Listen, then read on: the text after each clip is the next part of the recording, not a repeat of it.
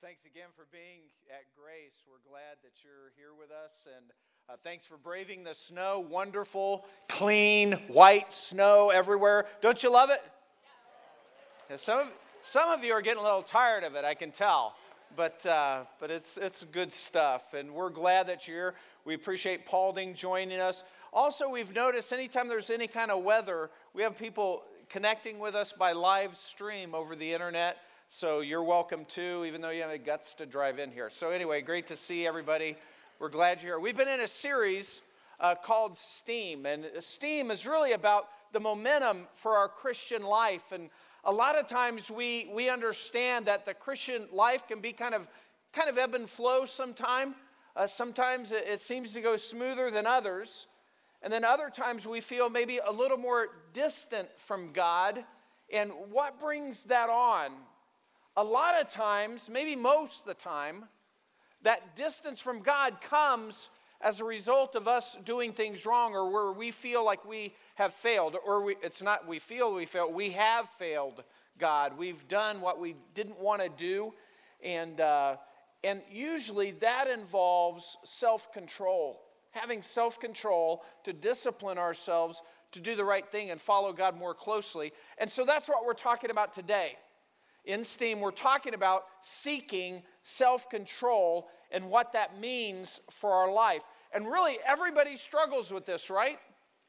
Everybody struggles with self control in some area of their life. It might be your temper, uh, it might be a lust issue, it might be, I mean, there's all these areas that we can struggle with uh, where we intend to do something Eh, but then we, we don't actually accomplish it. That's the whole thing with diets, right? I mean, it seems easy. All we have to do is not eat something. But it doesn't turn out so easy. We, we struggle with that. And so, how many of you would say, yeah, there's some area in my life where I struggle with self control? And because, I mean, there's a lot of areas. And if you can't think of a single area where you're struggling with self control, check your pride because your pride's way out of control. And so that would be a good thing for you to, to hone in on. But that's, that's what we're talking about today. And Paul understood this because Paul had the same type of struggles. Ignore the prop for now, but uh, Paul had the same kind of struggles. Here's what he said in Romans chapter 7 For what I'm doing, I don't understand. For I'm not practicing what I'd like to do, but I'm doing the very thing I hate. For the good that I want, I don't do, but I practice the very evil that I don't want to do. Boy, I read a passage like that, and the first thing I think of is thank God for Paul. I don't know about you, but it, it's nice to hear.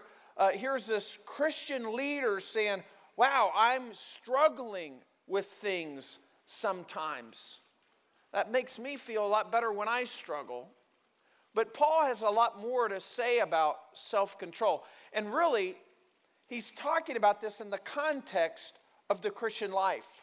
For example, when he wrote the letter to the Corinthians in 1 Corinthians chapter 9, he said it another way. Here, here's the way he said He said, Do you not know that those who run in a race all run, but only one receives the prize? Run in such a way that you may win. Everyone who competes in the games exercises self control in all things.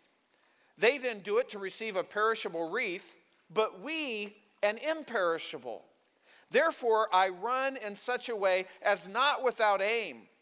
I box in such a way as not beating the air, but I discipline my body and make it my slave, so that after I've preached to others, I myself will not be disqualified. That's a picture of self control in the Christian life. And Paul likens it to the Olympic Games that were happening back then. And he's saying, just like a runner in a race or a boxer in a match, hey, you're not shadow boxing, you're trying to place well aimed blows. You're not running aimlessly, you're running toward the goal. And he's saying that's the way the Christian life should be.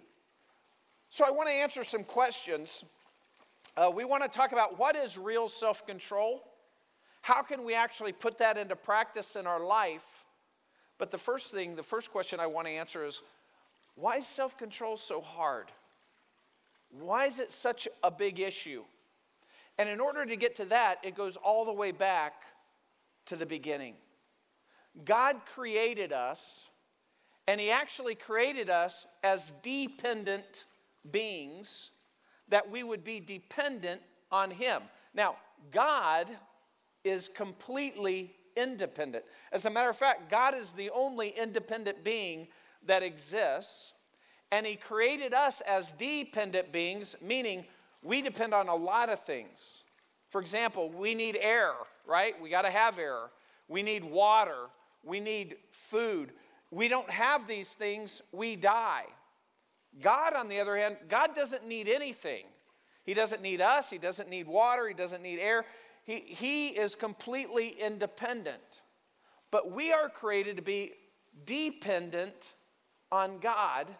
But then something happened. And actually, at the very beginning in the garden, God created Adam and Eve. And then they experienced this perfect relationship with God. That's what this fountain represents. They're in the garden, they're with God, every thirst is satisfied. They have no wants, they're perfectly content, they have perfect peace, contentment, joy, they're with God. But then something broke that, and it's described for us in Genesis chapter 3, and I'd like to read that for you. Now, the serpent was more crafty than any beast of the field which the Lord God had made. And he said to the woman, Indeed, has God said, You shall not eat from any tree of the garden? And the woman said to the serpent, From the fruit of the trees of the garden we may eat. But from the fruit of the tree which is in the middle of the garden, God has said, You shall not eat from it or touch it, or you will die. And the serpent said to the woman, You surely will not die. For God knows that in the day that you eat from it, your eyes will be opened and you will be like God, knowing good and evil. And so, this very first temptation, what's happening is Eve is tempted, very first temptation of people, Eve is tempted to tear away from God and be more independent, eating of the tree to know good and evil. And the illusion that comes along with that independence is that she will have self control. As she knows good and evil, she'll have self control to do good. But nobody has perfect self control. And so that brings the whole problem. You see, the temptation was to tear away from God and do, be independent of God and do your own thing. But as a result of that sin, their fellowship with God, their relationship was kind of broken. And they were no longer in the garden. And, and as they walked out of the garden, for the first time, Adam and Eve felt something was missing. For the first time in their lives, they felt incomplete. They no longer had that perfect contentment, that perfect peace. They walked out of the garden and they had this longing, this thirst in their soul. They knew something was missing. Maybe they couldn't even put their finger on it, they just knew something wasn't right. And you wonder how this played out in their relationship. I think I can take a stab at it. I've done enough counseling to know how this might have gone, marriage counseling. It may have started this way. They're out of the garden, and then one day Adam's kind of doing his business and, and he sees Eve, and he's just kind of struck by her beauty, and he just stops and he says, Eve, you are a beautiful woman. He didn't really have anybody care, compare her to, but she's just one. But he says, You are a you are a beautiful woman. And for just that moment, Eve felt complete. Content, peace. They've been, they've been torn away from God, but for just that moment, her thirst is quenched. The problem is, it's just not that much. And so it only lasts a minute. And then she's thirsty again. So she does what women do. She fixes her hair up and she gets a new fig leaf and she finds out where Adam's at. And, and then she goes and she sort of walks in front of Adam. But Adam's busy. Adam's, you know, doing his garden because they don't have God's garden anymore and he's working and he's doing this stuff. And then she walks by him again. And then all day long, she's kind of walking by him and she's trying to get his attention because she needs another drink. She's thirsty. Her soul is thirsty for something. And Adam, he just doesn't get it. And then finally, she blows up and she says, You don't love me. You don't care about me. You're a loser. And he's going, What? What did I do? I didn't do anything. That's, that's how it could have started. And same with Adam. He's working in his garden, and maybe he's working for weeks and months, and then at some point, he's finally got it just the way he wants it. I mean, every plant is where it should be. Things are growing. It's all right. All, everything's good. And for just a moment, for, for just a little while, he looks at the garden. and it's like contentment, peace, satisfaction. Ah, everything's good. And he goes to bed feeling great. And then he wakes up the next morning. He goes to the garden, and the deer have been in there, and they've eaten things, and they've trampled things down, and he's looking for a spear or something to take these deer out. He's mad. That's how it plays out in our lives. Every time we blow up at our spouse, every time you get angry with your husband or your wife, it's almost like you're saying, You're supposed to make me content. You're supposed to bring me satisfaction and peace, and you're not doing it. But actually, we were never designed to do that. And any contentment or peace that we bring, it's just a little bit.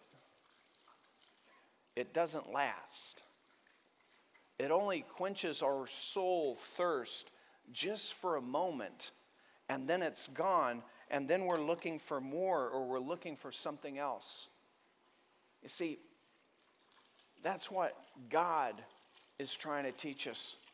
We, we play around with drink and sex and ambition when God's offering us eternal joy. He's offering us eternal satisfaction. Only He can quench our thirst forever. But we keep looking in the wrong direction. And even Christians do this. And God's offering us so much more that it's so easy for us to miss out on because we don't even know that it's there. We just kind of get blinded. We keep catching ourselves trying to quench our thirst with things when what we really need is God. So the question is if that's our condition, well, first of all, what is real self control? I've been thinking about this all week, and I think self control it's different than willpower. Because I think of willpower as sort of all us. And I think what happens a lot of times when we do willpower is we come to this and, and we're here and we realize, hey, I, have got to stop, you know, I, am addicted, say, you know, it's smoking. Just whatever's got you, whatever you want the willpower to change. Say it's smoking. Hey, I don't want to smoke anymore. So we put that down, but what we actually do is we just pick up something else, overeating. And we just exchange one thing for another. We, we put down maybe a, a sexual addiction and we put, pick up being a workaholic. You see, willpower just gets us to stop one thing, but really we're just exchanging it for another thing as we try to quench our thirst. And we can stop one, but it just makes us more dependent on another. God has something better for us than that. It's, it's more than just willpower. Because real self control, biblical self control, has everything to do with our relationship with God. So, how can we experience a real self control? Well, we got to realize that this just isn't going to do it. No matter what your problem, no matter what you struggle with. Let's say a few months ago, I was struggling with um, an addiction to gambling and I'm struggling with it and I'm struggling with it and I'm trying to put it out of my mind and, and, just not do it. And then Tim comes along and he says to me, Kevin, I bet you a hundred bucks that you could never, while you're preaching a sermon, take a shot of something. And then for six months, I'm trying to figure out how to make that happen, how to work that into a sermon. You know, that didn't happen, but I'm just saying, you know, if it did, I would be struggling with that. But the, the, we just replace things for other things because the struggle's still there. God wants more than that for us. God's created us to be dependent. It's just not on that. We're created to be dependent on God, and we keep looking to be dependent. We keep making ourselves dependent on other things, even though we don't intend to, as we try to quench our thirst. I believe real self control, if we want to experience it, the way Scripture explains it to us, it really starts with a motivation, the right motivation, and specifically the motivation to be with God and to serve Him. For example, that whole analogy that Paul gave us in 1 Corinthians chapter 9, that whole thing, as we look at it, it's in a context. And really, the passage right before uh, 1 Corinthians 9 that I read, has, it's that passage where he's talking about winning all people. Remember the passage? Well, let me just read it for you. He says in verse 1 Corinthians 9 22, remember, and you'll remember it, it'll sound familiar because we talked about not too long ago. He says, To the weak I became weak, that I might win the weak. I've become all things to all men, so that I may by all means save some. I do all things for the sake of the gospel, so that I may become a fellow partaker of it. Then the next verse is where we read from. Do you, do you not know that those who run in a race all run, but only one receives the prize? Run in such a way that you may win. Everyone who competes in the games exercises self control in all things. That's how he leads into that. The whole context is him wanting to serve God and share the gospel and point other people to God. His life had purpose, his motivation was for God. So, if we want real self control in our life, first of all, we want to share that same motivation. We want to be motivated by God, not self but realizing that God has called us to a greater and higher purpose and, and, and seek that out as we seek self control. So, and it's not only our motivation it, that's, that real self control involves, I believe it also involves repentance. You see, real self control never happens until we realize, we come to our senses and, and, realize this will never satisfy. I will always have to belly up for one more shot. And repentance means we turn away from the way we tend to want to live and we turn back to enjoy life in relationship with God. And we not only do that when we become a believer, but as we live out our Christian life, we will find ourselves attracted to the wrong things. And that's when we repent, meaning we turn from that, realize that that's never going to satisfy, and we turn back to God. It's a constant process that way. We've always got to keep our eyes on Him. We, we can see this actually in a, in a passage of scripture that, that probably most of us know pretty well. John chapter 4 tells us the story of the woman at the well. Do you remember how that went? Jesus and his disciples, uh, they're traveling and they cut through an area called Samaria. And Samaria were people that believed differently than the Jews. They were kind of half Jewish and, and they weren't liked by the Jewish people. But Jesus and his disciples are cutting through and they go near a town called Sychar and, and, is, and they stop at a well outside of the town. And Jesus' disciples, they go into the town to buy some food, and Jesus stays at the well. And if you remember, as he's there, a woman from the town comes to draw water. And when she does that, Jesus is thirsty and he says, Hey, draw some water for me to drink. And she's kind of taken aback by the request. She's kind of like, How is it that you, a Jew, is asking me, a Samaritan, to give you water? And if you'll remember, Jesus' response was very interesting because basically what he said is he said, If you knew who was asking you for water, you would turn around and ask me for living eternal water that could spring up in your soul. And she's like, Whoa, how could you give me? You know, the well's deep. You don't have anything to draw with. And he's saying, Hey, you come to me and I'll give you water that will quench your thirst forever. And if you remember that story, she kind of says, Okay, well, give me the water then. And then the story takes a turn. He says, he says to her, Go get your husband, which is kind of odd. Go get your husband. And then she replies, I don't have a husband. And then Jesus says, Right, you've had five husbands and the man you're living with now is not your husband. And she's like, whoa, this guy knows everything. And, and so she's thinking about that. But here's what he's saying He's trying to get her to see that she's been quenching her thirst in the wrong area. She's been trying. One day she, no doubt, fell in love, her and her husband, and they got married. And then everything was good. They enjoyed each other. And after that marriage, as their marriage started, peace. Her thirst was quenched,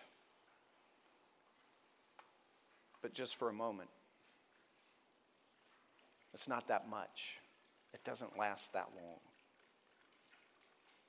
And then it didn't work out. Things went south. They ended their relationship. And then she met another guy. And there was peace and something magical about it. And again, she came and she had another sip. And for a moment, things were right, but it didn't last. And then again, and again, and again. And then she gave up on marriage and she's with another guy, and again, not lasting. And Jesus is trying to bring her to the end of herself.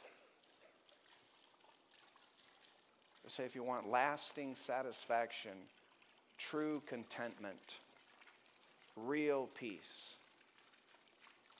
Jesus saying, it's only going to be found in me. And she seems to grasp that. If you know the rest of the story, she goes to the town, and he stays there a little while, and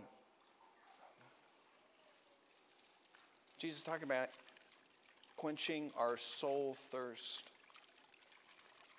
Have you ever, have you ever laid awake at night, sometimes with, with this kind of longing in your soul where you just feel like something's missing, something isn't right, something's out of whack.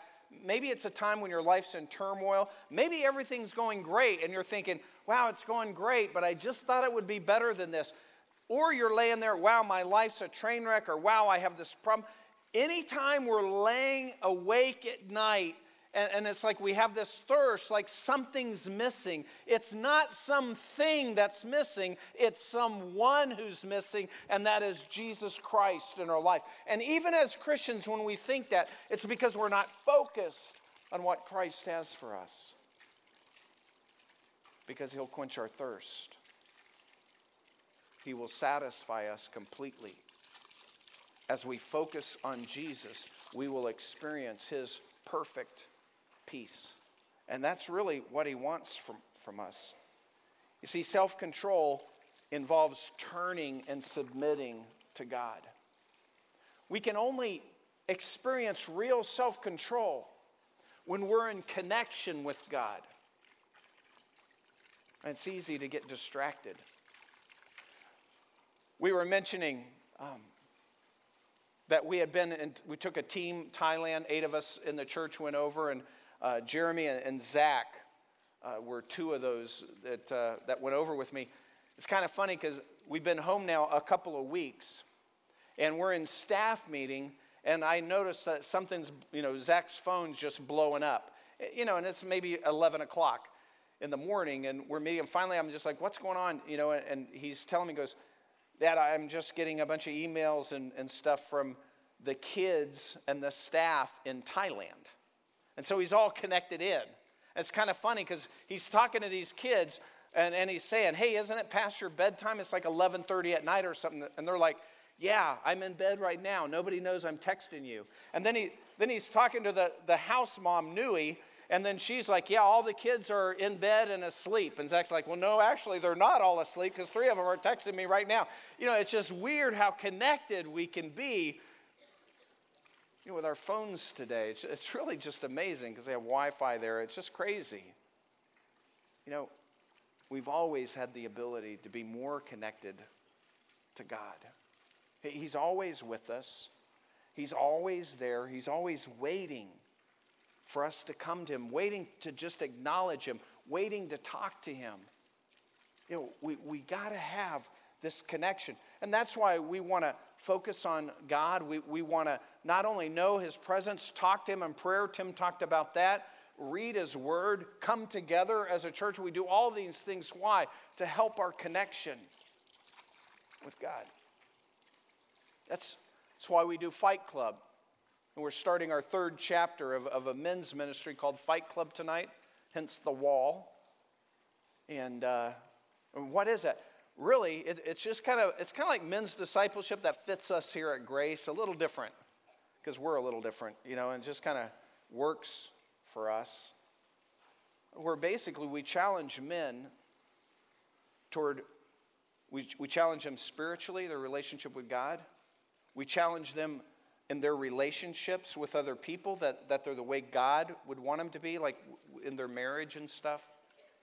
We challenge them intellectually that we be focusing on God. You know, and also physically.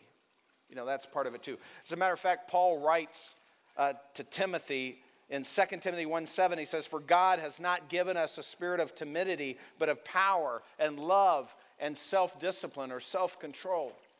That's what God wants for us. So, how do we increase our self control? How do we do it? Look what Paul says in another passage, 1 Timothy 4 7 and 8. He says, But have nothing to do with worldly fables fit only for old women. On the other hand, discipline yourself for the purpose of godliness. And then he says, For bodily discipline is only of little profit. Physical exercise he's talking about. But godliness is profitable for all things, since it holds promise for the present life and also for the life to come. So that's what we do, all these areas physical, little profit, but profit. But mainly, we're disciplining toward godliness. Tonight at 10 o'clock, men, love to see you here. Not for everybody, but if you're up for the challenge, come. And if you're thinking, well, it's going to be snowing, I don't know if I can make it on, you probably wouldn't make Fight Club anyway, so, you know, that don't really matter. But uh, come and check it out. If, if you didn't know about it and you're working and you can't get out of that or whatever, just contact us Monday, Tuesday. We'll, we'll get you hooked up. First assignment starts Wednesday, 12 weeks, Fight Club. We'd love to have you. Fight Club or not Fight Club,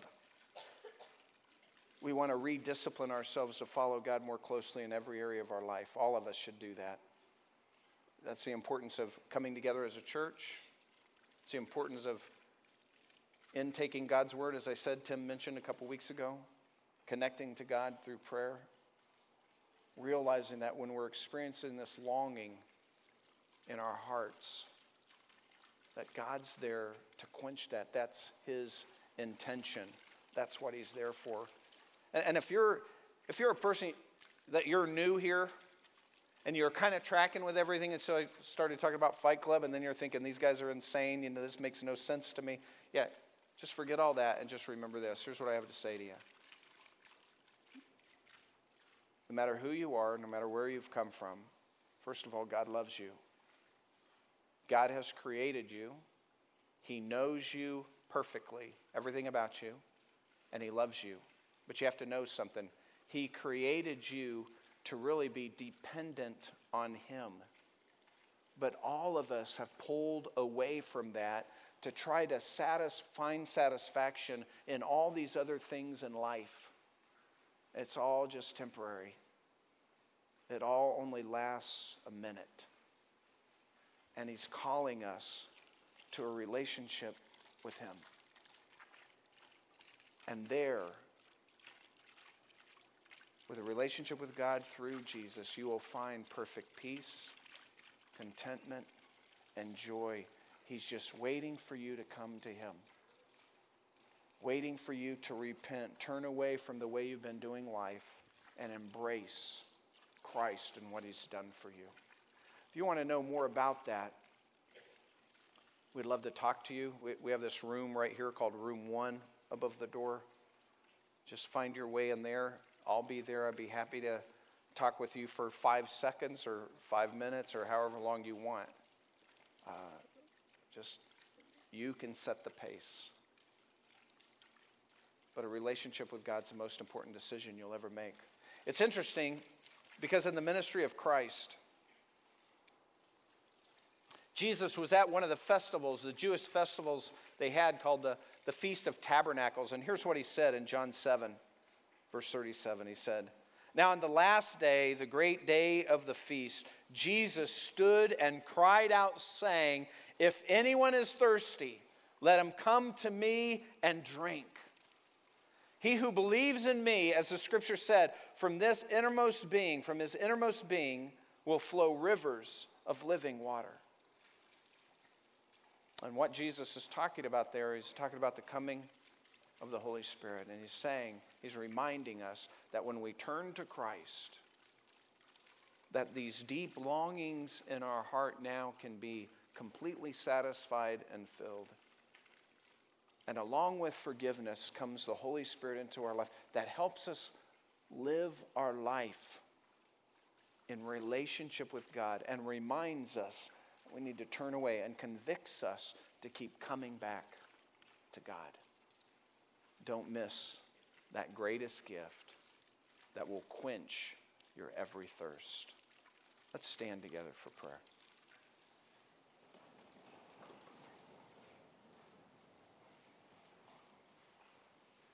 Let's pray. Father God, Lord, we thank you for loving us, creating us. You, you own us, but you don't force us into a relationship with you. Lord, somehow you allow us to have the dignity of, as free people to choose to follow you. And we know we can only do that with your help.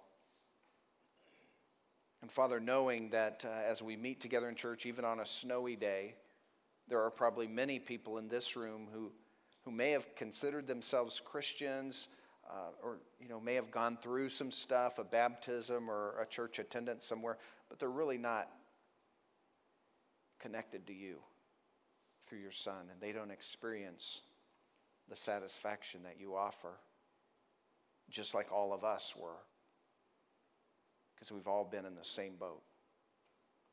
God, first of all, we pray that you would uh, grab the hearts of the people who aren't in relationship with you and, and pull them to yourself. Help them to see.